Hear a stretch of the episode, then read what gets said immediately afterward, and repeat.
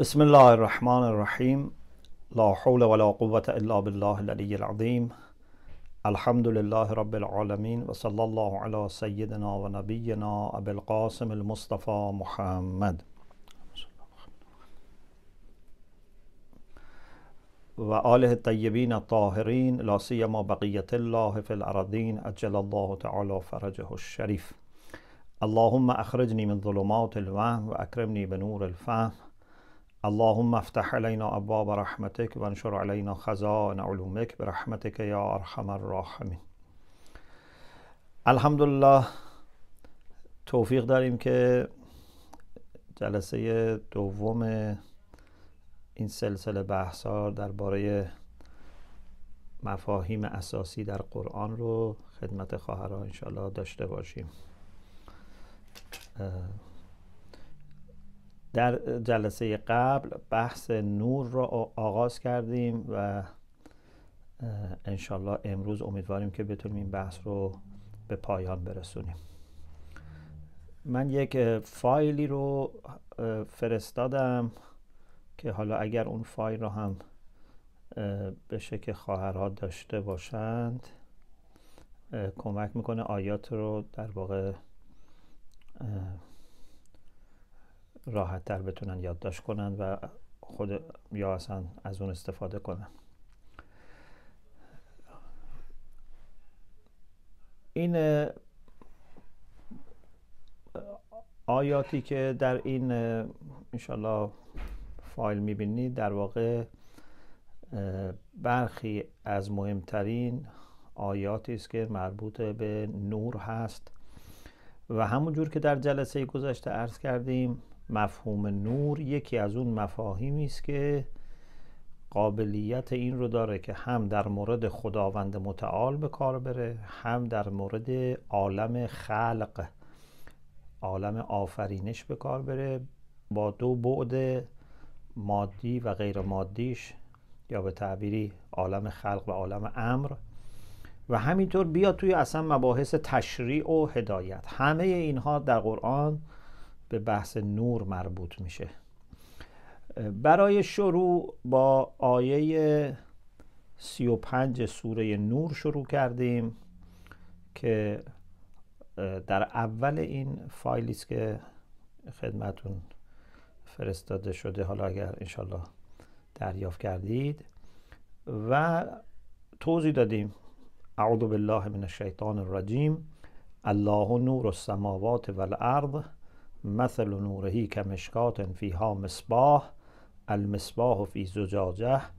الزجاجة كأنها كوكب دري يوقد من شجرة مباركة زيتونة لا شرقية ولا غربية یکاد زیتها یضیع ولو لم تمسسه نار. نور على نور یهد الله لنوره من یشاء و یضرب الله الامثال للناس. و الله به کل شیء علیم.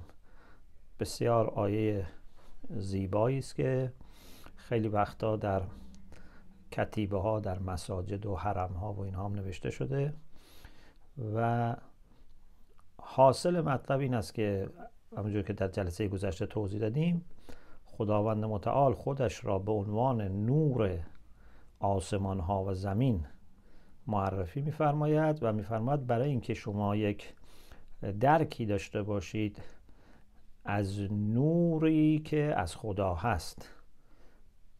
نه حتی نوری که خدا هست. نوری که از خدا هست. بتونید درکی داشته باشید. مشکاتی را در نظر بگیرید. گفتیم مشکات اون فضایی است که در دیوارهای زخیم بود که در اون چراغ میگذاشتن و دو طرفش شیشه داشت و محفوظ بود. در این حال از دو طرف می‌تونستن از نور این استفاده کنن. مصباح اون چراغی است که توی مشکات گذاشته میشه. و این چراغ هم معمولا دور شیشه است زجاجه است که باد و چیزهای دیگه بهش تاثیر نکنه و در این حال نورش هم بهتر میشه چون که هوا بهتر از پایین می‌رسه و به اصطلاح اون دیوکسید کربن اینها از بالا میره. هوا جریان پیدا می‌کنه. منتها شیشه گفتیم که نور نداره خودش در دنیا. شیشه نور نداره. تازه شیشه یک مقدار از نور رو هم کم می‌کنه. شفافیتش بالاست ولی صد درصد نیست. یه قسمتی از نور تبدیل میشه به گرما. اما خداوند میفرماید شما اینطوری تصور کنید که شیشه این چراغ خودش که انها کوکب دری. مثل یک ستاره درخشان است. و اون روغن چراغ نفت و گاز و ایل و پیه و اینا نیست چون قدیم پی می سوزندن روغن زیتون است که یکی از بهترین اگر نه بهترین یکی از بهترین روغنهای خوراکی هم هست. حتی میشه خوردش. حالا اینجا ما می‌خوایم به عنوان روغن چراغ استفاده کنیم. منتها این انقدر شفاف است که یکاد و زیتوها یضیع ولو لم تمسسها هنوز بهش آتیش نرسوندید مثلا کبریت نرسوندید که این فیتیلش روشن کنید خود روغن هم می‌خواد نور بده. تو دنیا روغن چراغ نور نداره. اما این هم شیشش نور داره هم روغنش نور داره. حالا شما یه کبریت هم به این بزنید و آتیش رو شروع بکنه. دیگه ببینید چی میشه. نور علا نور. نور فوق نور. یهد الله لنورهی من یشا خداوند کسانی را که صلاحیت داشته باشند و لذا مورد انتخاب و خواست او قرار بگیرند اونها را به نور خودش هدایت می کند و مثالهایی را می‌زند برای فهم ما و خداوند به همه چیز آگاه است. خب تا اینجا رو بحث کرده بودیم. حالا اگر شما فایل رو دریافت کردید آخر آیات اگه برید صفحه چهارم اونجا بعد ما آیه بعدی رو هم داریم. آیات 36 37 و 38 سوره نور. اگر هم ندارید قرآن الان می‌تونید نگاه بکنید یا کامپیوترتون اگه بزنید. آیات 35 36 37 38 35 که بحث کردیم 36 اینه. فی بیوت اذن الله ان ترفع و یذکر فی اسمه. این نور خدا را که یعنی نوری که از طرف خدا هست گفتیم شبیه مشکات است و مشکات درش چراغی وجود دارد که اون چراغ شیشه ای دارد که نورانی است و روغنش هم از شجره مبارکه زیتون هست که به طرف شرق و غرب هم انحراف نداره بلکه به طرف وسط آسمان میره حد اکثر شعاهای خورشید رو دریافت می‌کنه. این رو می‌خواد خداوند آدرسش رو به ما بده. کجا پیدا کنیم این تجلیگاه نور الهی را. اونجایی که نور الهی میاد البته. اینو در یه خانه های شما می‌تونید پیدا بکنید. فی بیوتن. این خونه ها خونه های مخصوصی هستند. خونه های هستند که خداوند اذن داده است تا رفعت و والایی پیدا بکنن. ترفعه یعنی برافراشته بشن. یعنی به لحاظ معنوی دارای مقام رفیع و والایی هستند. توضیحش هم اینه که و یذکر فی اسمه. خداوند اجازه داده که اینها بالا بروند و نام او در اینها یاد بشود. یاد واقعی. ببینید ممکنه توی خیلی جاها اسم خدا یا به زبانهای مختلف مثلا مشابهاتش را بگن. آدمای خوب آدمای بد مکانهای خوب مکانهای بد.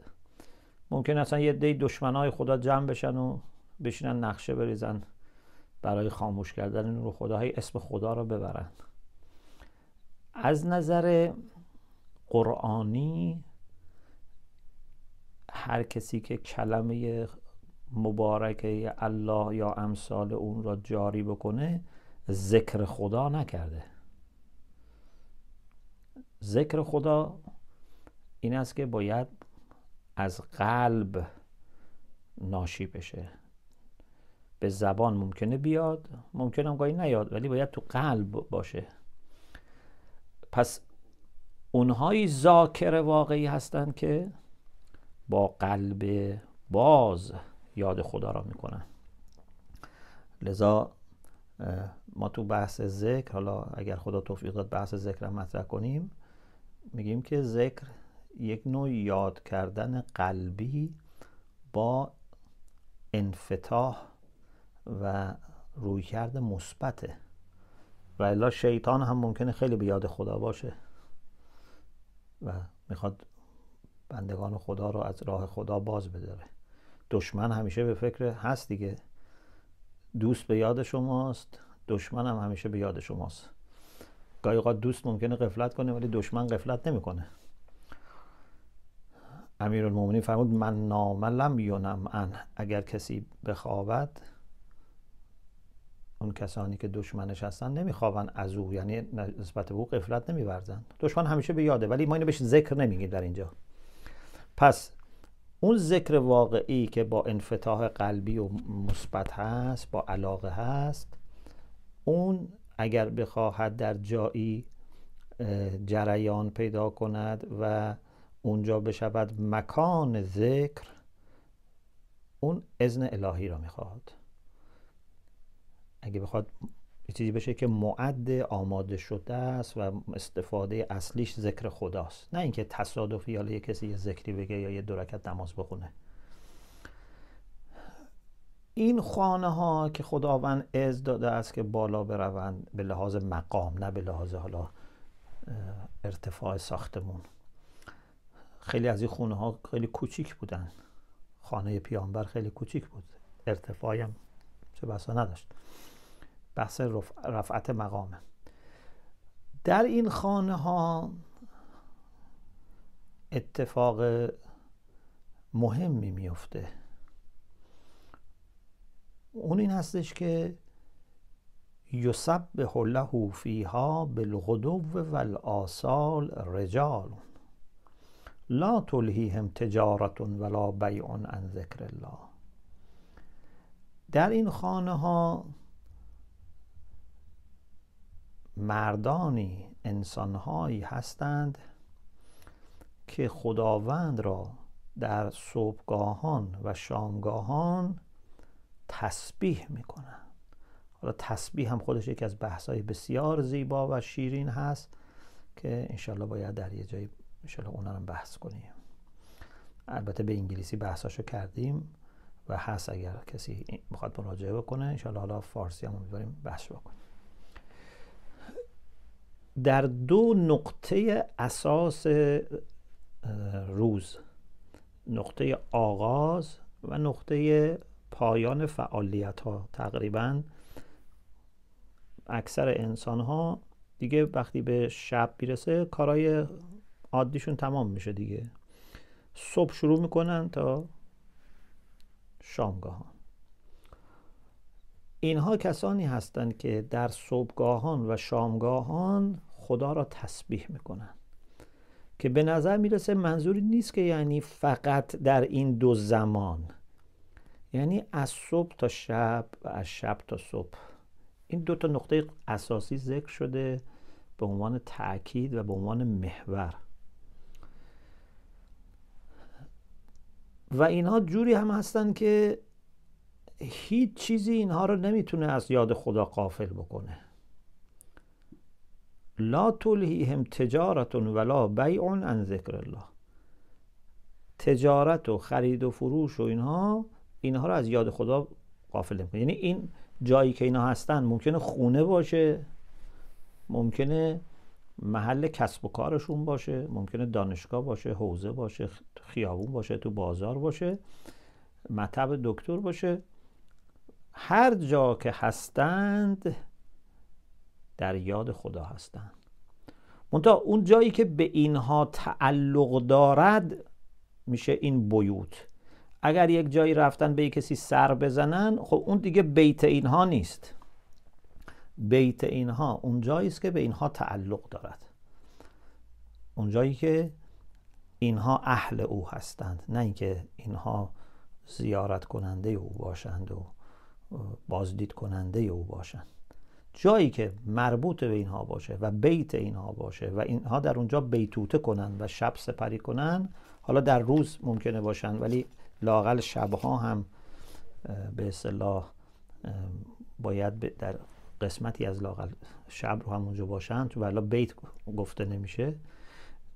اینها خرید و فروش که سخت یکی از سختترین کارهاست خرید و فروش چون آدم باید حواسش باشه که حق مردم ضایع نشه. از اون طرف هم خودت هم اگر دقت نکنی زیاد هی بدی ورشکست میشی. هم باید دقت کنی که حق مردم رو بدی هم باید این مقدار دقت کنی که خودت هم ورشکست نشی. خیلی باید حواس انسان جمع باشه. میفرماد خرید و فروش هم اینا رو غافل نمی‌کنه. حالا نه اینکه اینا حتما اهل تجارت و خرید و فروشن. ممکن اینا اهل چیزای دیگه باشن کسبای دیگه باشن. یا ممکن اهل تحصیل و نمی‌دونم تعلیم و یا مزرعه و اینا باشن ولی مثاله. یعنی انقدر اینها یاد خدا هستند که خرید و فروش هم اینها رو از یاد خدا غافل نمی‌کنه یعنی اینا دائم و ذکرن. و از باب عطف خاص بر عام از باب اینکه حالا مصادیق این ذکر بعضیش گفته بشه به دو چیز اشاره شده. یکی اقام سلا که همون اقامت الصلاته یکی هم ایتاء زکا که اینا هم از همون ذکرن دیگه چون اقام صلات لذکری. صلات هم ذکره و ذکر به اصطلاح بهترین ذکرها هست. زکات دادن هم باید با قصد قربت باشه و اون هم ذکره.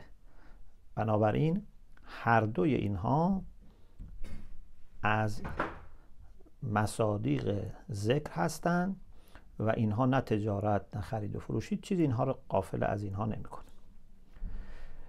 حالا رمز این چیه؟ اینا این انرژی معنوی رو از کجا پیدا می‌کنند که هرچی میگذره اینها فراموش نمی‌کنن؟ این رمزش این هستش که به یاد آخرت هستند. اینا هیچ وقت خداوند متعال را فراموش نمی کنند چون که آخرت را فراموش نمی کنند تصویر برقراره؟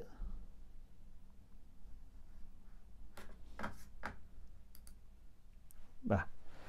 من یه لحظه تردید کردم گفتم نکنه قطع شده باشه. صدا و تصویر وصله؟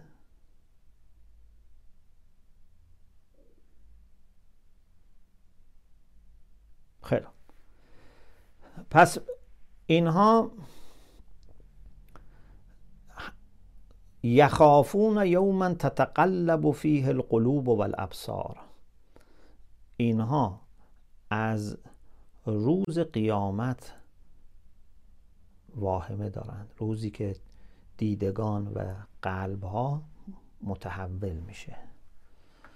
پس یاد آخرت کمک می‌کنه به اینکه دائم انسان یاد خدا باشه.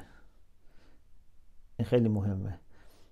انقدر یاد آخرت قویه که اگر ما اونو نداشته باشیم سخت می‌تونیم متمرکز بشیم بر یاد خدا. دنیا می‌تواند ما رو قافل بکند. اما اگر یاد آخرت رو داشته باشی ولو اینکه مشغول کارهای دنیوی مثل خرید و فروش هم بشه اون می‌تونه رنگ و, روی رنگ و آب و بوی الهی پیدا بکنه. سبقه الهی پیدا کنه. خب. بعد میفرماد که لیجزیهم الله احسن ما عملو و یزیدهم من فضله. خداوند متعال هم به اینها اجازه داده اینها ذکر می‌کنند و بعد هم برای این هست که اینها را به بهترین کارهایی که کرده اند پاداش بدهد. این احسن ما عملو هم خودش نکته مهمی داره. مگه خداوند همه کارها را پاداش نمیده؟ چرا میفرماید احسن ما عملو بهترینشون رو پاداش بده؟ شاید منظور این هستش که یعنی کارهای نیکشان را پاداش بدهد. اگر مثلا احیانا یه کارهایی هم باشه که نیک نباشه اونها معفو و بخشیده میشه. بنابراین جزای مثبته.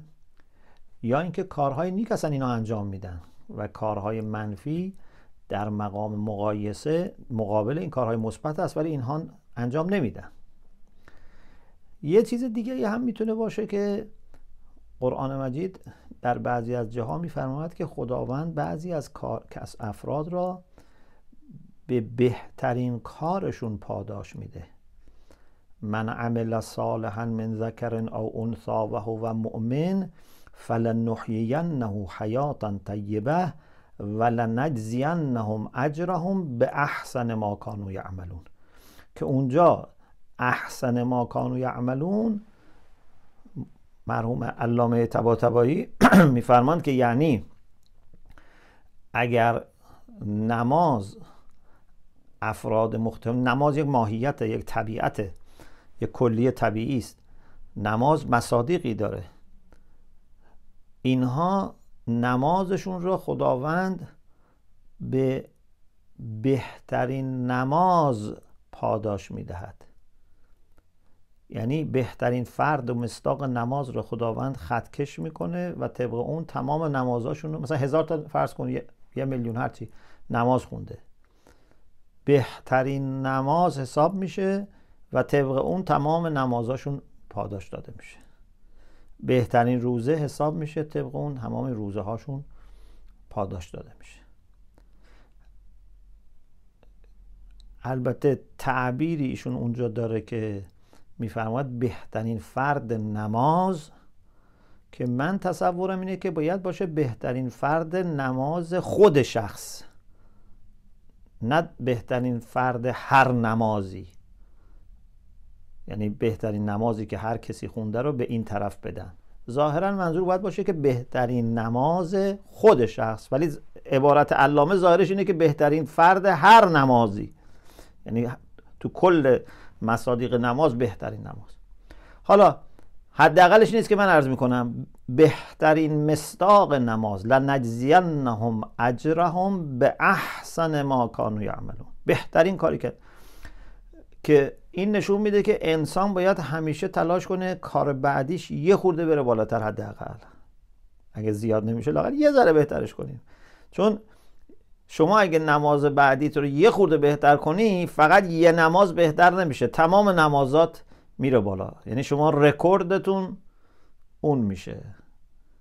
همیشه باید رکورد ببرید بالا. مثل ورزشکارایی که رکوردشون رو سعی می‌کنن ببرن بالا و اون بالاترین رکورد به اسمشون ثبت میشه. میگن این رکورد فلانی زده. حالا همیشه که اونو نمی‌زده. ولی این بهترین رکوردی بوده که زده. حالا اینجا می‌فهمد لیجزیهم الله احسن ما عملو. خدا براشون پاداش بدهد. بهترین کاری که کردن و یزیدهم من فضله. اصلا بیشترم بده. یزیدهم من فضله یعنی فقط هم مطابق عمل نیست. از فضل خودش بیشترم میده.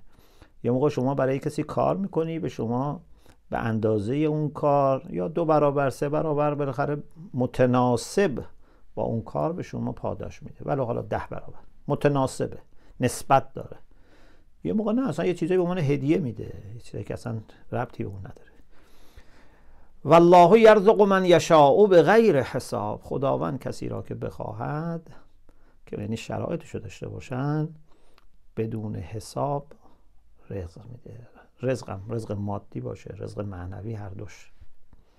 خب الان ما پس به دست آوردیم که اون نور الهی که از مشکاتی قرار شد منتشر بشه مثالشو داریم میگیم دیگه.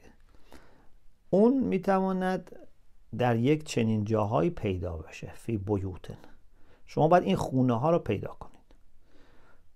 این خونه ها هم آدرس دنیوی ندارن. یعنی مثلا بگیم که در شهر فلان خیابون فلان کوچه فلان.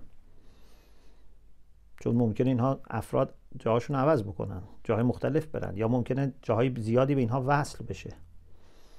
شما باید اهل خانه رو پیدا کنی. هر وقت اون اهل خانه هر جا به اونها مربوط باشه این خصوصیت پیدا می‌کنه. اهل این خانه کسانی هستن که دائم و ذکرن همیشه به یاد خدا همیشه تسبیح می‌کنن. بندگان مقرب خدا همیشه تسبیح می‌کنن. همیشه به یاد او هستن. هر جا که این افراد بیتشون باشه اون مشکات الهی در اونجا هست و از اونجا نور منتشر میشه. خودشون دارن دیگران هم از ذکر اینها بهره مند میشن. یعنی اینا مثل یک آینه ای می‌شوند که نور خورشید را دریافت می‌کنند و به دیگران منتقل می‌کنن منتها خودشون هم ازش استفاده می‌کنن آینه شاید خودش چندان بهره ای نبره. یا کم ببره. ولی اینها خودشون بهره می‌برن ولی نور رو هم منعکس می‌کنن. در روایت داره که پیغمبر اکرم صلی الله علیه و آله و سلم فرمودن که این خانه ها بیوت انبیا هستند. فی بیوتن اینها بیوت انبیا است. پس اون رجال لا هم تجارت ولا بیع عن ذکر الله اونا انبیا هستند. مثلا اگه تو همون صفحه چهار نگاه بکنید اونجا داره که ابن ابی حاتم ان مجاهد نقل کرده که مجاهد می‌دونید یکی از مفسرین نخستین قرآن هست از اون نقل کرده که بیوت اذن الله ان ترفع قال هی بیوت نبی از این مهمتر روایت سیوتی در در منصور اینجا نقل کردیم. از انس ابن مالک و بریده نقل می‌کنه که قرأ رسول الله صلی الله علیه و آله هذه الآیه فی بیوت اذن الله ان ترفع پیامبر این آیه شریفه رو قرائت کردن در خانه هایی که خداوند از داده است که رفعت پیدا کنه یعنی آیه در واقع 36 سوره نور را خوندن حالا شاید آیات بعدش هم خونده باشن ولی اولش رو میگه فقام الیه رجل یک انسانی یکی از اون صحابه که اونجا بودن ایستاد سوال کرد. ایو بیوت هذه یا رسول الله؟ ای رسول خدا اینها چه خانه هایی هستند؟ پیغمبر فرمودن بیوت الانبیا اینها خانه های انبیا هستند.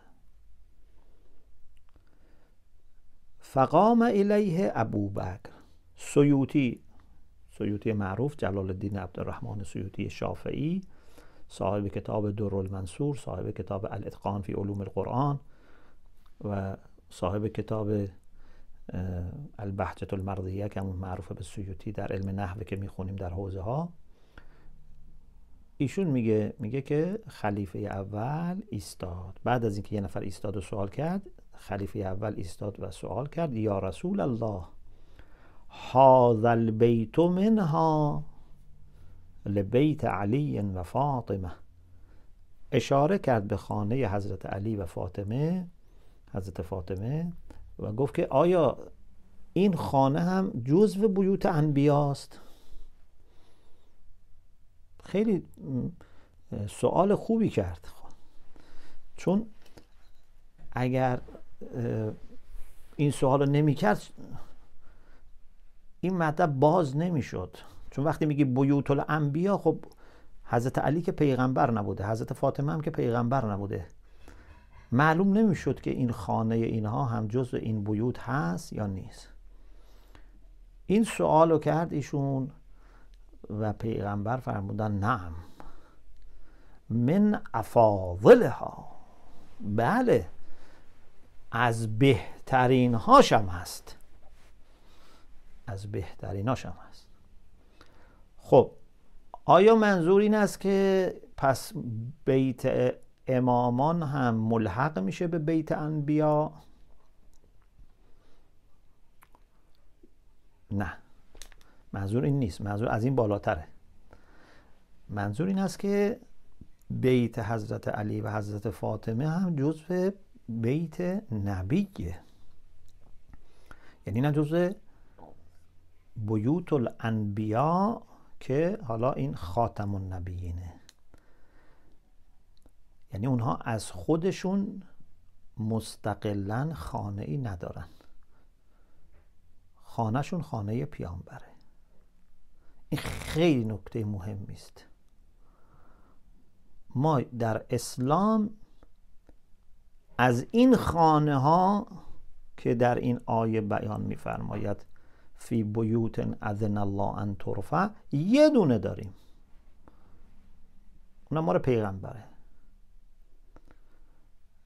اما اینها اهل بیت نبی پس اینها هم جزو اون کسانی که لا تلهیهم تجارتون و لا بیعون ان ذکر الله هستند خونه اینها خونه پیغمبر است. چرا؟ چون اینها اهل خانه پیغمبرن. یعنی پیغمبر چند تا خونه داره؟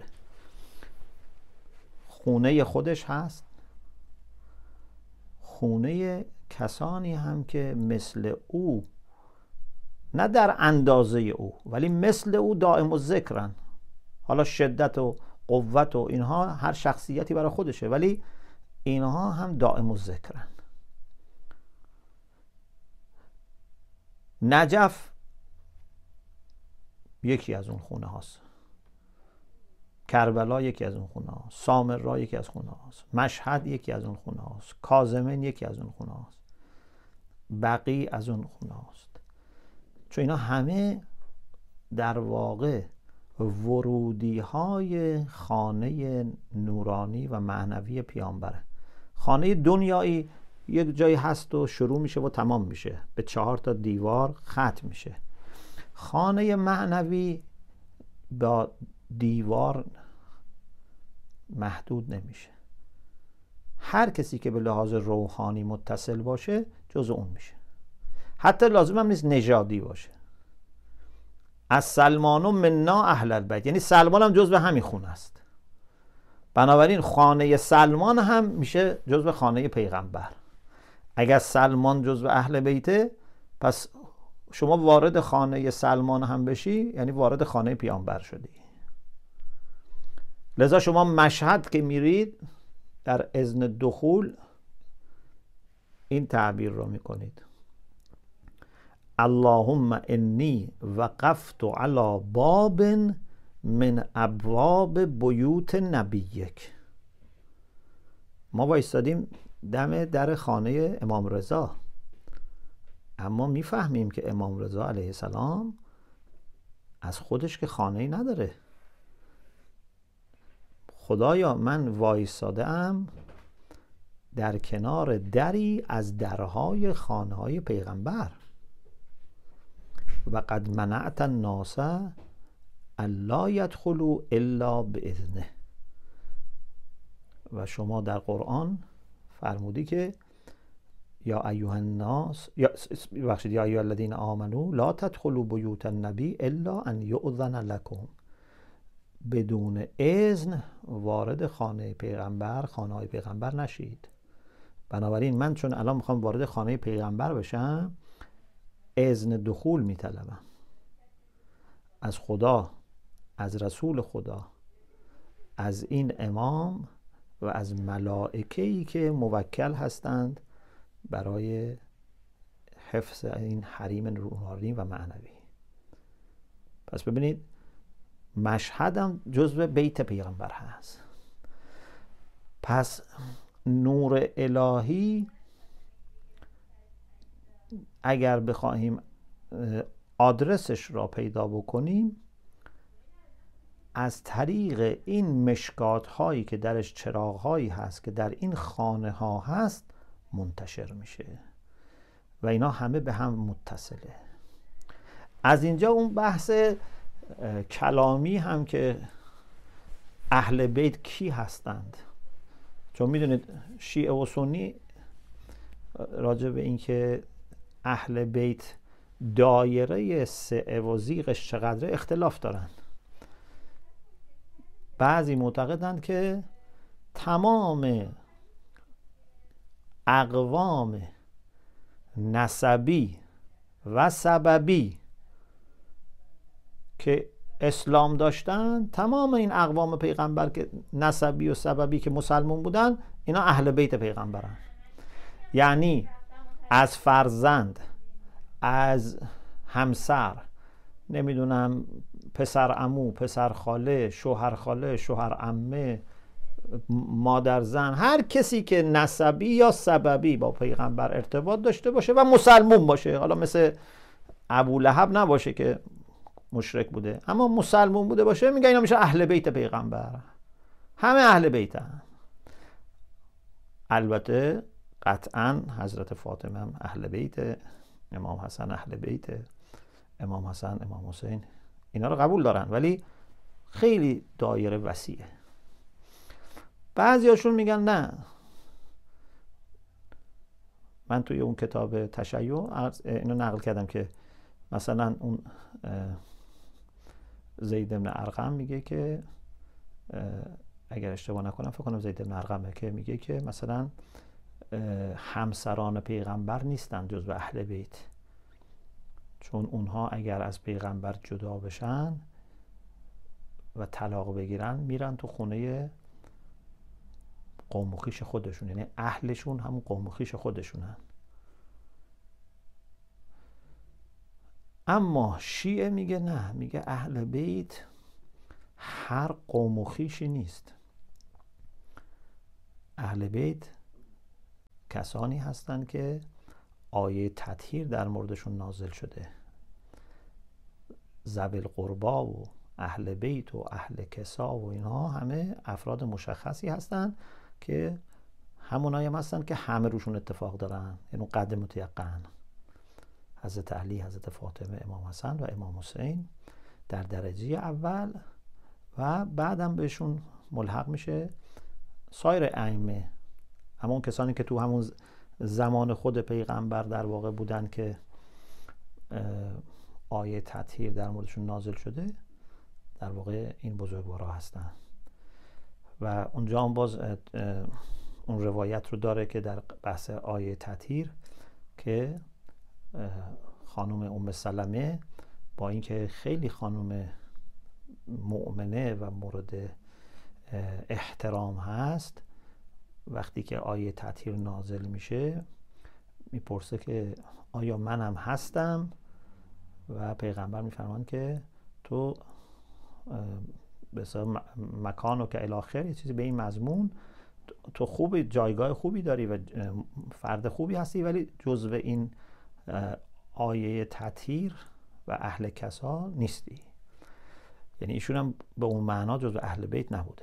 حالا این بحثی است که توی بحث کلامی داریم ما. ولی من می‌خوام بگم شما از دیدگاه قرآنی هم می‌تونین این رو بفهمید. چون اگه با این چیز قرآنی اومدیم جلو که بیوت الانبیا و اهل و بیت انبیا بودن یعنی باید مثل انبیا لا تلیه تجارتون و لا بیعون عن ذکر الله باشه انسان. خب آیا تمام قوم و خیش های پیغمبر می‌تونیم بگیم که اینطوری بودن؟ تمام اینها لا تلیهم تجارتون و لا بیعون ذکر الله بودن؟ نمیشه. بنابراین از مناسبت حکم و موضوع میشه فهمید که موضوع چیه. یعنی گاهی اوقات انسان از حکم موضوع رو تشخیص میده دایرش رو و سه اوزیقش رو. پس این تتمه اون آیه نوره که باید اینا با همدیگه خونده بشه. اما حالا بریم به ابعاد دیگه بحث نور برسیم. اگر این فایل ورد نمی‌دونم خدمت خواهرها رسید فایل ورد؟ این رو اگر خانم محمد قاسمی اگه زحمت بکشن چون من نمی‌دونم الان چطور اینجا شیر کنم اگه اینو از توی واتساپ شیر بفرمایید. گفتیم که دو تا آیه هم هست که تعبیر نور الله اونجا اومده. اما به نظر می‌رسه که اونها مربوط به خود خدا نیستن یعنی نوری که از خدا باشه. سوره توبه آیه 32 همتون آشنایید با این دوتا آیه. سوره توبه آیه 32 سوره صف آیه 8 خیلی شبیه همه اختلاف مختصری داره. اول سوره توبه آیه 32 یریدون ان یطفئوا نور الله به افواههم اراده دارن و این ارادهشون هم اراده دائمی و مستمره. می‌دونید فعل مزاره خیلی وقتا دلالت بر استمرار داره. یریدون ان یطفئوا نور الله به افواههم اینا می‌خوان یعنی این در طول تاریخ هم تکرار میشه. کسانی که با نور خدا مشکل دارن اینطور نیست که فقط از این نور بهره نمی‌گیرن. می‌خوان اصلا هیچکی از این نور بهره نگیره. می‌خوان اصلا این نور رو خاموش بکنن. منتها چجوری می‌خوان خاموش بکنن؟ می‌خوان با فوت کردن با دهانهاشون این نور رو خاموش بکنن. و یعب الله الا ان یتم نوره. ولی خداوند عبا دارد از هر چیزی الا اینکه نورش را تمام کند. یعنی خدا فقط این را می‌ذارد انجام بشه که نورش تمام بکنه نورش را. ولو کره الکافرون ولو اینکه این کافرین معانده با این نور عبا داشته باشن کراهت داشته باشن خوششون نیاد خدا نورش را تمام می‌کنه. آیه هشت سوره صف خیلی شبیه اینه. اینجا اون بود یریدون ان یطفه و اینجا هست یریدون لیطفه او نور الله به افواهه اونجا بود یعب الله الا ان یتم نوره اینجاست والله متم نورهی ولو کره الکافرون. ولی معناش یکیه. می‌خوان که نور خدا را با دهنهاشون خاموش کنند و خداوند نور خودش را تمام می‌کند. ولی اینکه کافرین معانده با نور عباد داشته باشند و ناپسند بشمارن از این آیه ما می‌فهمیم که اونهایی که با حق معارضه دارند تلاش می‌کنند و سعی می‌کنند از قدرت خودشون استفاده کنند که این نور را خاموش بکنند. اما سنت خدا هم این هستش که هر وقت که با این نور معارضه می شود این نور را بیشتر بکند. حالا من گاهی این تعبیر بکنم. میگم اینا وقتی فوت می‌کنن تو این چراغ و آتش بیشتر تازه باعث میشه که هوا می‌رسه و اکسیژن می‌رسه و این شعله ورتر میشه.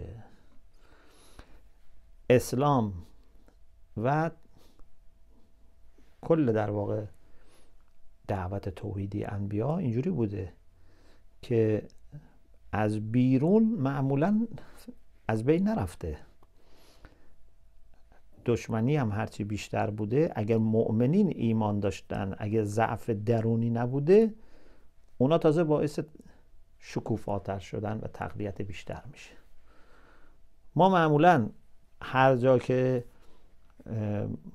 مشکلی نبوده و آرامش بوده و افراد دچار قفلت شدند و مسائل رو جدی نگرفتن اونجا دچار مشکل میشیم.